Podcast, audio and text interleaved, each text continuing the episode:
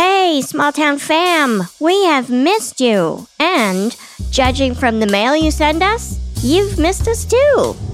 If you would have accomplished what you wanted to do, and that is get her in the van with the handcuffs, you were planning on having sex with her, where would you have done that? I don't want to blow this. You know, it's a high pressure, intense moment, even for the detective. I'm sitting there on pins and needles. Let's go get this. This is your power move right here. Let's go, girl. We got this. I think even in your darkest days, there's always something to be grateful for. And I think being grateful for things is one of the things that gets you through the icky. That's well said. The band is back together. That means me, Yeardley, along with the one and only Detective Dan. Yeah, it's that second location. That's where we find the body. And the one and only Detective Dave. A normal person would say, Dad, what the hell are you talking about?